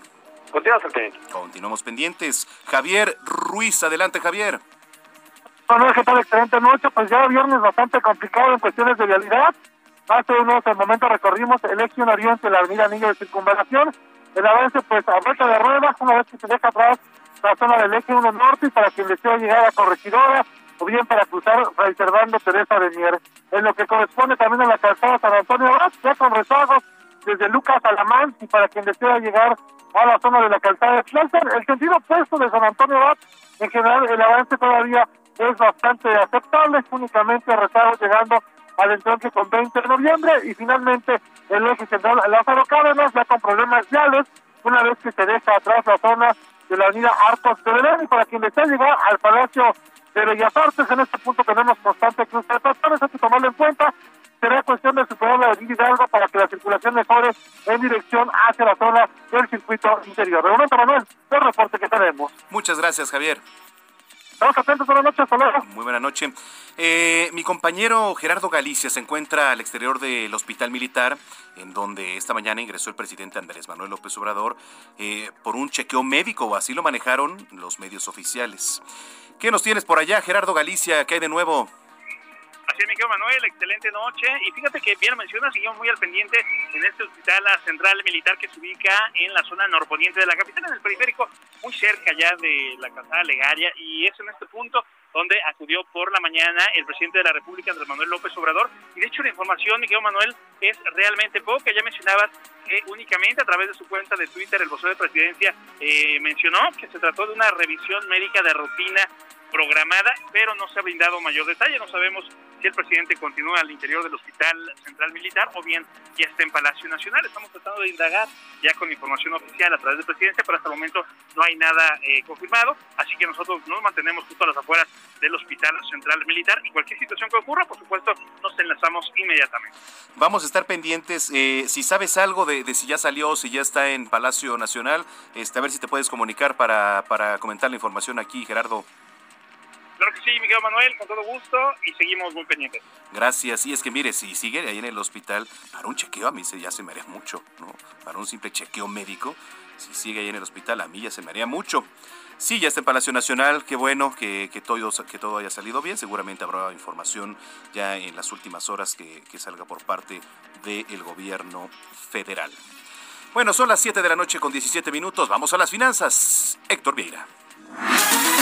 La Bolsa Mexicana de Valores cerró la sesión de este viernes con un retroceso del 1.73%, equivalente a 908.97 puntos, con lo que el índice de precios y cotizaciones, su principal indicador, se ubicó en 51.599.38 unidades para cerrar la semana con una pérdida acumulada del 3.99%. En Estados Unidos, Wall Street cerró la semana con pérdidas generalizadas, ya que el Dow Jones retrocedió este viernes 450.02 puntos para quedarse en 34.265.37 unidades. Por su parte, el Standard Poor's se dio 84.79 puntos, que lo colocó en 4.397.94 unidades. En tanto, el Nasdaq restó 385.10 puntos para situarse en 13.768.92 unidades.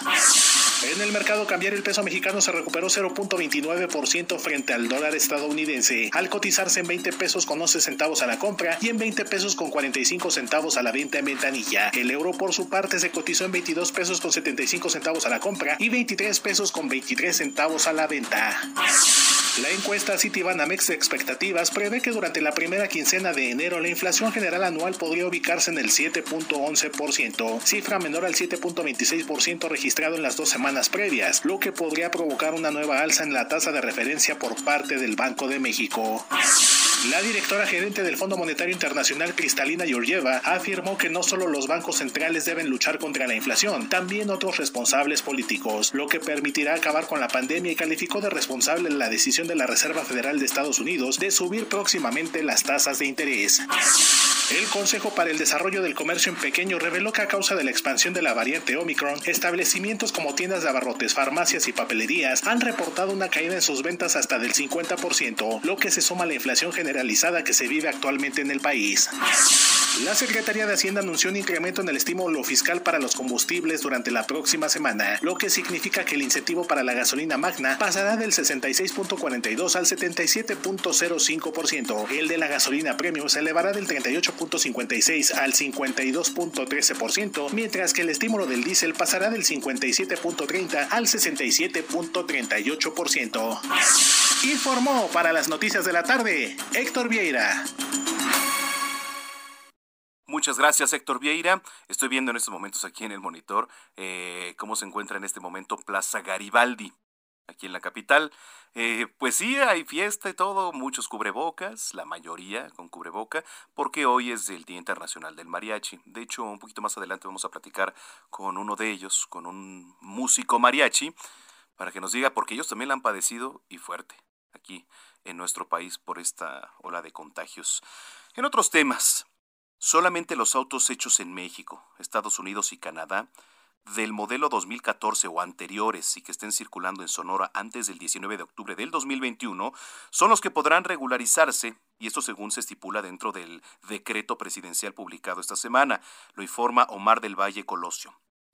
El secretario de Hacienda allá en Sonora señaló que según esta disposición quedarían fuera todos los vehículos de 2015 a 2022. También los automóviles de lujo, blindados o deportivos y los que están hechos en Europa o Asia, así como los marca Honda, Toyota y Volkswagen, entre otros.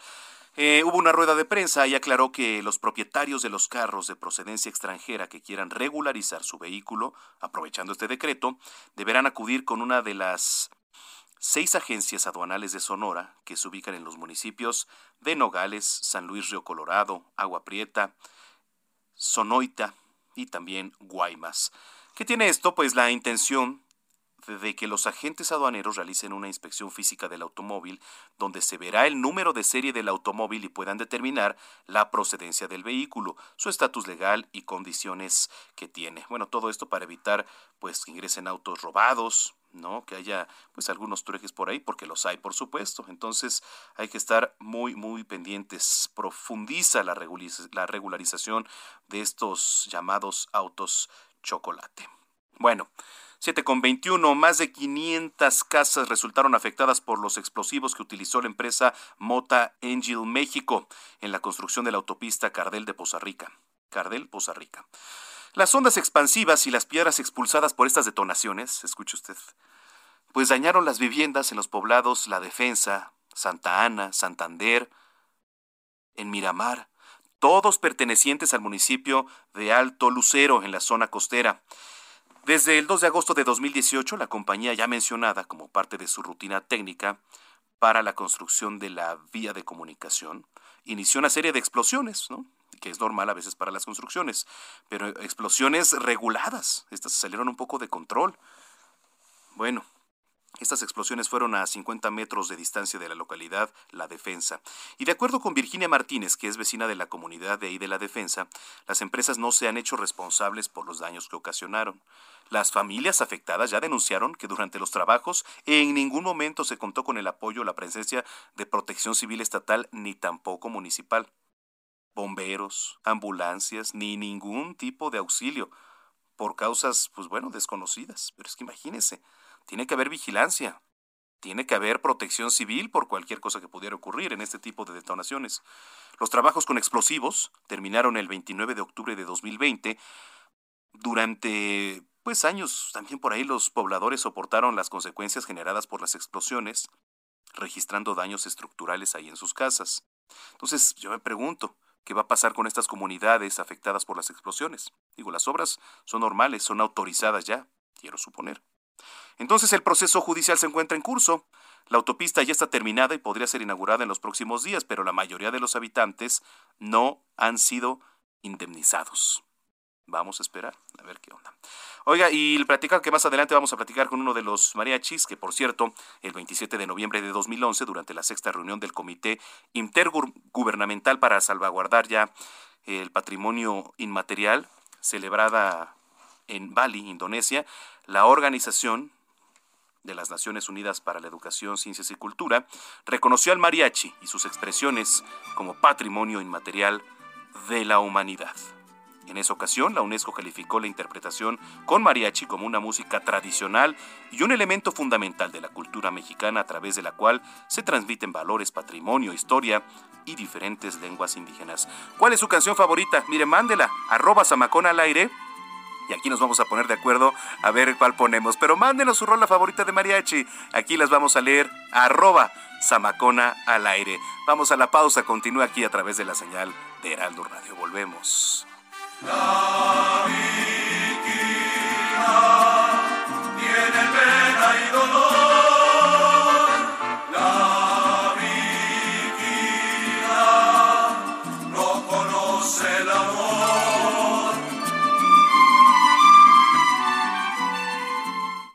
Escuchas a Jesús Martín Mendoza con las noticias de la tarde por Heraldo Radio, una estación de Heraldo Media Group.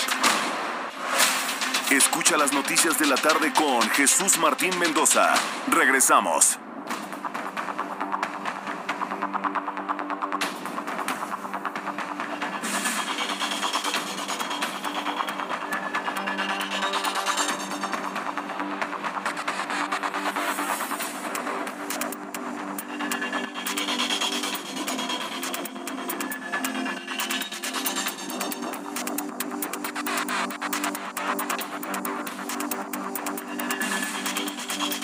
Las 7 de la noche con 30 minutos ya, las 7 con 30 en el tiempo del centro del país. Gracias por continuar con nosotros aquí en las noticias de la tarde.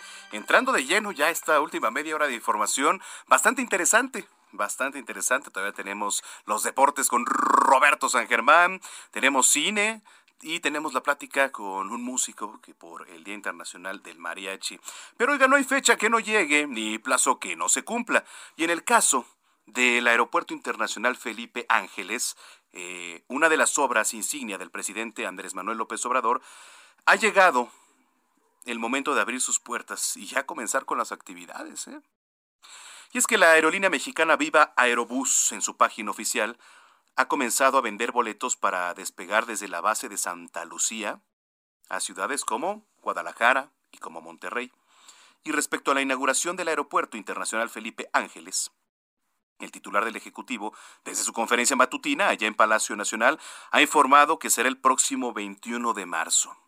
Bueno, vamos a ver si para esas fechas ya está operable y este pues con todos los elementos, con todo el personal necesario para que el presidente Andrés Manuel López Obrador inaugure una de sus obras cumbre y una de sus obras que además fueron más criticadas por la oposición y por muchos de los ciudadanos. De acuerdo con una consulta que hizo Heraldo Media Group, el viaje sencillo a la Perla Tapatía tendrá un costo de 469 pesos. Y por otro lado, el vuelo hacia la Sultana del Norte saldrá aproximadamente en 179 pesos. A mí se me hacen muy baratos, ¿eh?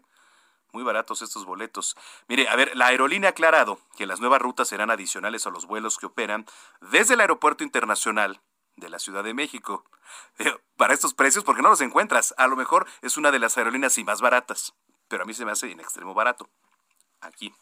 Dice Viva Aerobús, recuerda que su modelo de negocios le permite operar simultáneamente en múltiples aeropuertos de una misma ciudad o región.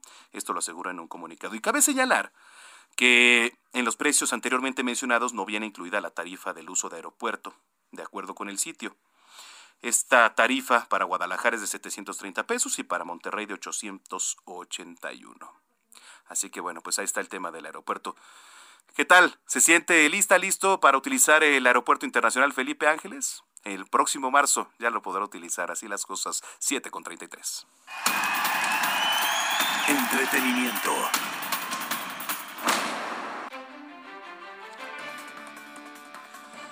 Bueno, vámonos al cine con mi querida Adriana Fernández, a quien me da mucho gusto saludar. ¿Cómo estás, Adriana? ¿Cómo estás, mi querida Manuel? Pues aquí cuidándonos, encerrados un poco, ¿verdad? Sí, sí, sí, no Con nos queda de esto. otra. Pues no nos queda de otra, Manuel, pero pues, ¿qué te parece que vemos una serie para Ah. poder pasar el, el rato en casa? Eso me agrada. ¿Cuál nos vamos a echar? Pues mira, Manuel, no sé si ya viste la de Cobra Kai, que es esta eh, serie inspirada en las películas de los años 80 de El Karate Kid, que pues nos lleva a Los Ángeles de hoy en día, a Daniel LaRusso, ¿verdad? Interpre- eh, interpretado por eh, Ralph Macchio y Johnny Lawrence, interpretado por William Zabka, que hoy en día pues no es todo un triunfador, ¿verdad? Tiene su agencia de coches, le va muy bien, tiene una bonita familia y en cambio pues eh, Johnny Lawrence está de capa caída, está este, divorciado, con un hijo que no lo quiere, en fin, ¿no? Como que complicadas las cosas, pero pues sabemos que, que hay cosas más allá de lo que aparente. Y a mí me encantó, bueno, la primera me gustó, Manuel, pero esta última entrega, la cuarta temporada, verdaderamente me dejó picadísima.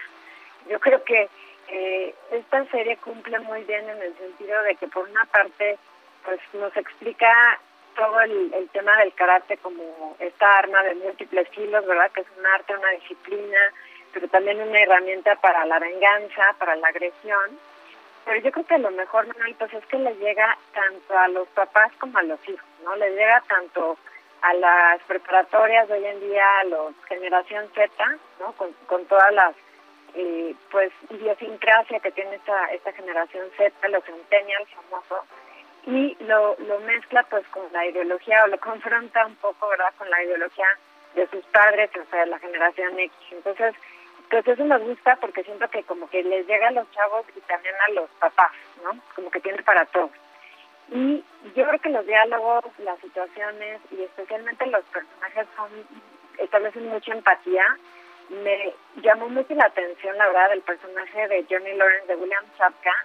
La verdad es que tiene una habilidad eh, para la comedia bastante inusitada, como que nunca lo vi venir y se me hizo tan simpático precisamente porque es como completamente eh, no es nada no es nada políticamente correcto, no es más bien políticamente incorrecto, pero eso como que le da mucha frescura al, al personaje.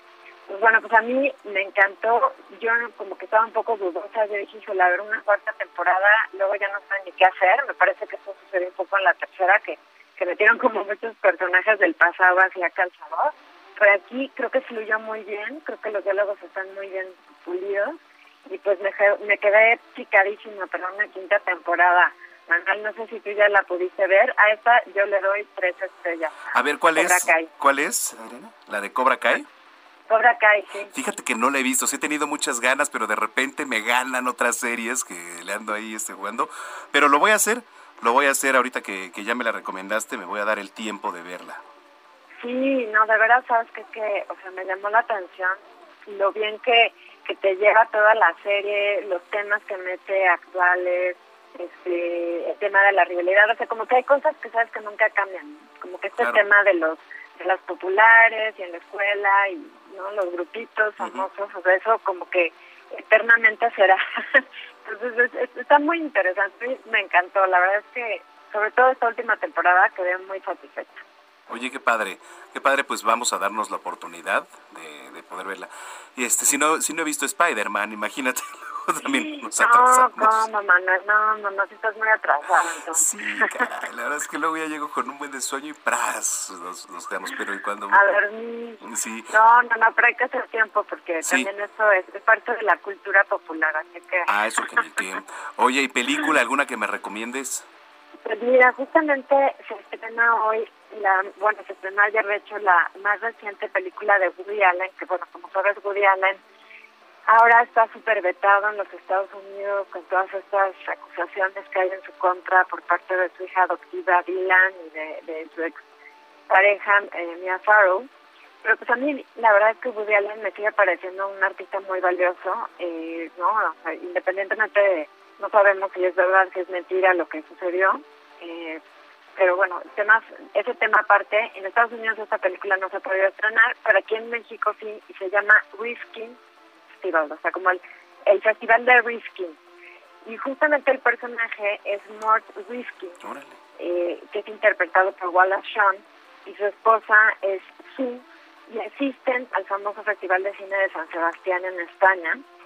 Eh, Mort es un profesor de cine, Sue es una publicista que está teniendo o está asistiendo al festival como eh, atendiendo a un cliente que es el cineasta de moda llamado Philippe, francés muy coqueto y pretencioso. Y pues yo creo que aquí hay muchos de los temas que hace Woody Allen, o sea, como que Woody Allen pues tiende a, a, pasar sobre sus mismos temas, ¿verdad? Pero la verdad es que pues son, son como parte de su sello. Entonces ahí vemos el, el angustia por estar fuera de Nueva York, la eterna hipocondría, ¿no? Siempre tiene algo, siempre siente que ya es el fin de su vida, ¿no? Entonces va con muchos doctores, este, tiene también a la pareja disfuncional, el sello de, su herencia judía, también el, de su infancia, ¿no? La importancia de sus padres en, su vida y la inseguridad ante un rival. Entonces, como que tiene todos estos temas, pero aquí lo mezcla además con homenaje a las películas de los grandes maestros europeos que eh, son los que enseña en, en sus clases, ¿no? Entonces, pues ahí vienen pedacitos de escenas de, recreadas, obviamente, de Fellini, de, de Bergman, de Jean-Luc Godard. Entonces, es como divertida esa parte, ¿no? Donde como que te recrea escenas de, de los grandes maestros, ¿no? Estas películas famosas. Y quizá lo único que pues sí le podríamos decir a Woody Allen pues, es que sí nos han un poco recalentado todo el tema, los personajes, algunos diálogos pues no terminan de funcionar. Pero la verdad es que yo creo, Manuel, que cualquier película de Woody Allen es infinitamente superior a una buena película. una película regular de Allen es mejor que cualquier otra película más o menos buena de alguien más. Pues yo a, a esto sí le, le, le voy a dar eh, dos estrellas a esta película de Risking Festival de Woody Allen. Órale, ya está, no le echamos, perfecto. Va. Muy bien, Adriana. Oye, este, ¿nos puedes dar tus redes sociales, por favor, para que la gente se, este, se informe, esté en comunicación ahí también contigo? Sí, claro que sí, es arroba Adriana99, arroba Adriana99, aquí me pueden escribir y hacer preguntas con muchísimo gusto. Bueno, pues me dio mucho gusto saludarte y estamos en comunicación. Igualmente, Manuel, Gracias. Gracias. cinematográfico fin de semana. Ah, eso, me parece perfecto. Son las 7 de la noche con 40 minutos. Al inicio de este espacio, al inicio de este espacio le platicaba que eh, pues es Día Internacional del Mariachi, el Día Internacional del Mariachi que se celebra el 21 de enero del 2022. Me da mucho gusto saludar en la línea telefónica al maestro Camilo Camacho. Él es etnomusicólogo de la Facultad de Música de la Universidad Nacional Autónoma de México. Maestro, qué gusto saludarlo. Muy buenas noches. Muy buenas noches, este, un saludo a todo el auditorio. Gracias, maestro. ¿Qué representa para, para nosotros los mexicanos escuchar el mariachi, la figura de un mariachi en sí? Bueno, pues, sin duda eh, la identidad del mexicano está vinculado a, a la figura, ¿no? A, a este traje de charro con botonadura de plata, sombrero ancho. Sin embargo, eh, este, también, también su música, ¿no? Esta, esta dotación principalmente de cuerdas acompañada con generalmente con dos trompetas, ¿no? Este, forma parte de, ya de la identidad de los mexicanos. Estamos hablando de un, de un país este, eh, pluricultural, ¿no? Este, que sin embargo, eh, a pesar de las, de las diferencias eh, culturales que tenemos dentro de nuestras propias fronteras, pues un, nos identificamos todos frente a esta figura, ¿no? Ya seas desde el norte del país o del sur. Correcto, y además el símbolo musical que es, ¿no? Hay su vasto repertorio, ¿no? Hay muchas canciones de diferentes regiones de México y eso es lo que enriquece también al, propio mariachi, que, le ha pegado duro también en esta pandemia, por cierto, al gremio de los mariachis. Sí, eh, a, mí me gustaría señalar que, que, justo cuando se habla del Día Internacional del Mariachi, generalmente tenemos la idea de este, de este símbolo nacional del que acabamos de hablar, ¿no?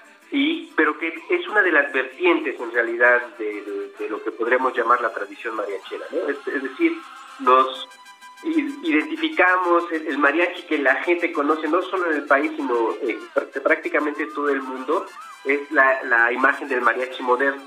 Sin embargo, eh, tenemos una tradición, digamos, eh, mariachera poco conocida que tiene que ver con las prácticas musicales que se dieron en una amplia región del occidente de nuestro país y que incluso a principios del siglo este, XIX todavía abarcaba desde la Alta California hasta prácticamente este, el estado de Oaxaca. Entonces tenemos eh, esa como esa eh, dicotomía, podemos decir, ¿no? Eh, donde tenemos un mariachi moderno conocido internacionalmente y tenemos una tradición mariachera de, estas regiones que abarcan el, occidente de México, la macroregión mariachera, como llaman algunos investigadores como Jesús Jauregui, ¿no? que poco se conoce incluso por los propios mexicanos.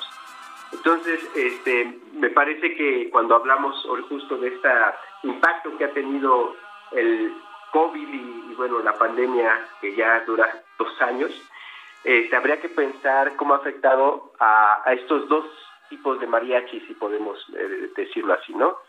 Claro. Eh, ¿Usted, maestro Camilo Camacho, alguna vez formó parte de algún mariachi? Sí, sí, este, eh, en mis años de juventud tuve que, pues que ganarme la comida a, partir de, tocar con, con, un mariachi que en aquella ocasión nos invitaron a tocar a Taiwán. Ok. En un parque de diversiones allá en Taiwán y, digamos, en esta, en esta figura justo del mariachi moderno. Yo todavía en la actualidad sigo tocando música de, esta macroregión occidental, ¿no? Este, eh, con sobre todo música de, la región de la Tierra Caliente, y este, que es considerada también parte de esta macroregión mariachera, ¿no? Que si bien los músicos de esta tradición a veces no se, se denominan mariachis porque tienen la imagen del mariachi moderno, eh, sí podemos decir que comparten parte de este sistema musical, de esta macroregión mariachera. Por supuesto. ¿Hay alguna canción en particular que, le, sea su favorita? Y bueno, sí, y sobre todo justo de, esta tradición este, antigua, ¿no? De estos sones viejos que desafortunadamente los mariachis modernos de la actualidad ya, ya no ya no conocen, ¿no? Este, por ejemplo, eh, las malagueñas justo de la tierra caliente de los conjuntos de Arpa Grande, ¿no? o las mismas malagueñas este, de los conjuntos de Tamborita, pues, son, son, piezas este, que, eh, que a mí en lo particular me gustan, ¿no? Este, sones como el viejo maracumbé, ¿no? Este, eh, algunos gustos, ¿no? Eh, hay que decirlo, estos, estos, estos mariachis llamados tradicionales, eh, guardan todavía un repertorio que, que estaba vigente o que estuvo muy vigente por lo menos desde finales del siglo este, XIX. ¿no? Entonces eh, tenemos que estos mariachis tradicionales todavía eh, siguen reproduciendo el repertorio de hace más de un siglo y medio. ¿no? Los mariachis modernos tienen un repertorio, digamos, que se compone de géneros que, se, como bien decías, ¿no? de otras regiones de nuestro país, pero también incluso de, géneros eh, externos a nuestro país. ¿no? Eh, hay mariachis que han grabado el repertorio de los Beatles en mariachi, etcétera, etcétera. ¿no? Sí. Este, entonces, digamos que una de las cosas admirables del, del mariachi moderno ha sido esa capacidad de este, incorporar a esta sonoridad eh, repertorios incluso extranjeros. Bueno, oye, pues este maestro, me dio mucho gusto platicar con usted para que no pasara desapercibido, por supuesto. Además, aquí no lo ha pasado este en este espacio, hemos puesto a lo largo de él este diferentes canciones de mariachi y me da mucho gusto platicar con usted, maestro. Muchísimas gracias por tomarnos la llamada. Muchas gracias a, a ti y a todo el, el público. Gracias. El, muy buenas noches. Es el maestro Camilo Camacho Jurado, etnomusicólogo de la Facultad de Música de la Universidad Nacional Autónoma de México. 7 con 47. Deportes.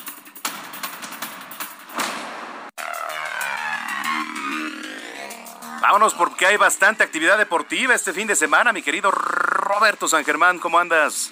¿Qué tal, qué tal, mi querido Manuel? Buenas noches y buenas noches a toda la gente que nos sintoniza. Pues sí, como bien dices, hay bastante, bastante de los deportes y sobre todo de la NFL que se nos vienen los playoffs, ya la ronda divisional, en donde se vienen buenos partidos, en donde ya veremos si es que el señor Aaron Rodgers puede llegar a otro Super Bowl.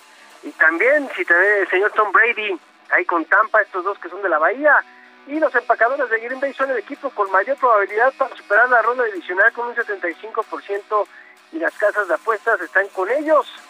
Así que ya veremos, parece, todos los duelos, o todos hablan de que el Super Bowl podría ser Green Bay contra el equipo de Kansas City.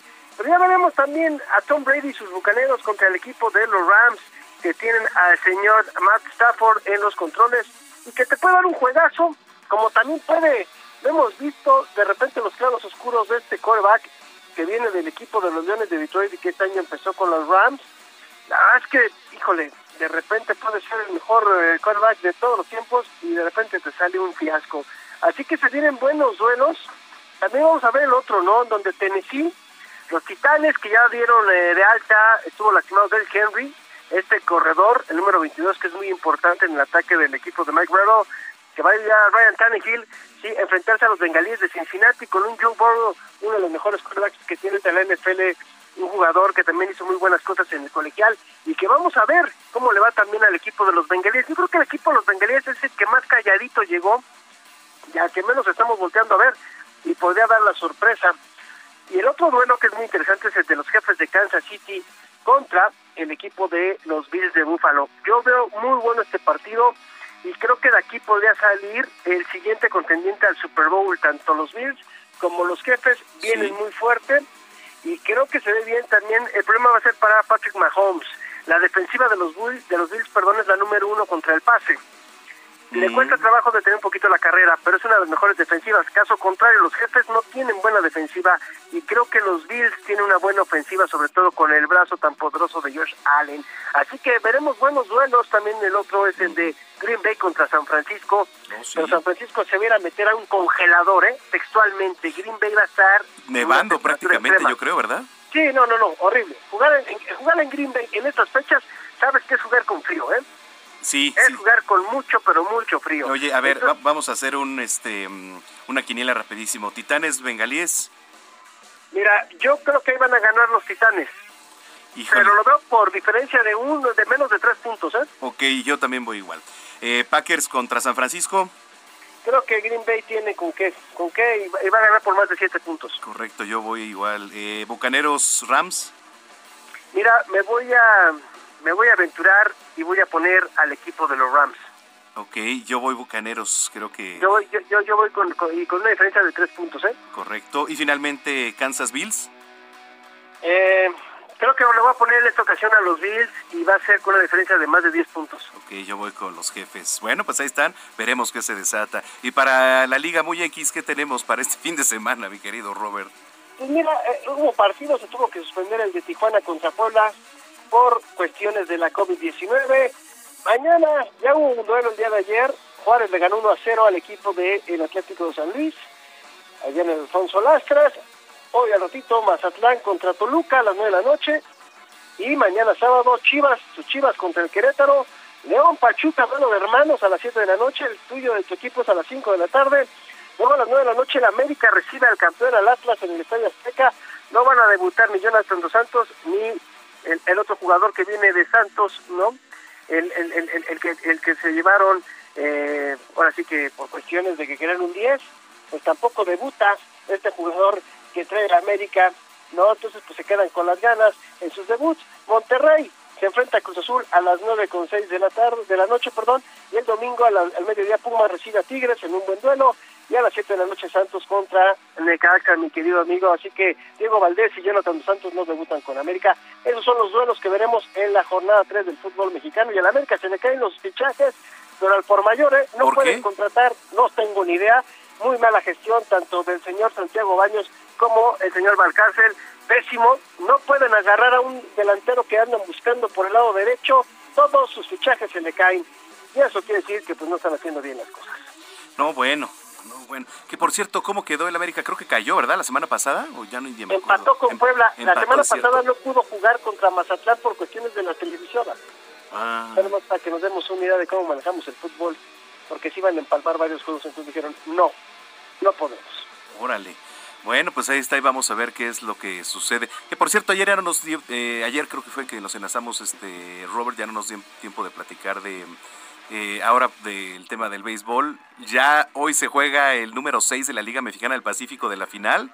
Va a estar bueno entre Tomateros y Charros. Ha estado de toma y daca la serie. La ventaja la trae Tomateros eh, tres juegos a dos.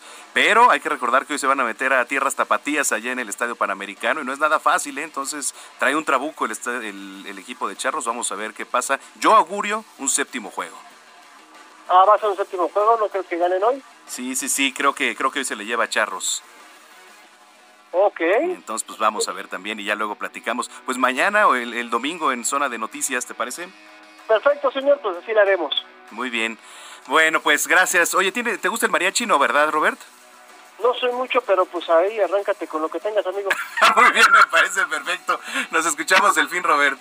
Claro que sí, señores, que pasen buena noche y buen viernes. Gracias, Roberto San Germán. Vámonos con una rola de mariachi, señoras y señores. Hoy que es Día Internacional del Mariachi. Este, ¿cuál cielo rojo? ¿Cuál me dijiste, Jovas? ¿Cuál? ¿O mariachi loco? No, pues el mariachi loco, mejor. Está más movida. ¿No? A ver, le tenemos que dar tiempo para que busque el mariachi loco a mi querida Yovasi. En lo que eso sucede, yo lo invito para que nos escuche el día de mañana en punto de las 2 de la tarde aquí en Zona de Noticias. En punto de las 2 de la tarde aquí en Zona de Noticias. A seguirnos en redes sociales, arroba Samacona al aire. En nombre de Jesús Martín Mendoza, le agradezco mucho que nos haya sintonizado. Síganos y pásela muy bien. Buen fin de semana. Soy Manuel Zamacona. Se queda con el mariachi loco. Adiós.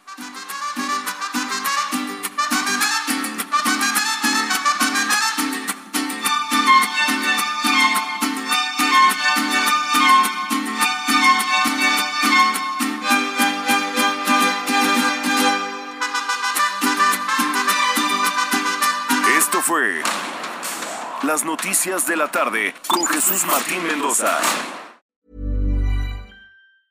Normally, being a little extra can be a bit much, but when it comes to healthcare, it pays to be extra. And United Healthcare makes it easy with Health Protector Guard fixed indemnity insurance plans. Underwritten by Golden Rule Insurance Company, they supplement your primary plan, helping you manage out of pocket costs without the usual requirements and restrictions like deductibles and enrollment periods. So when it comes to covering your medical bills, you can feel good about being a little extra. Visit uh1.com to find the Health Protector Guard plan for you.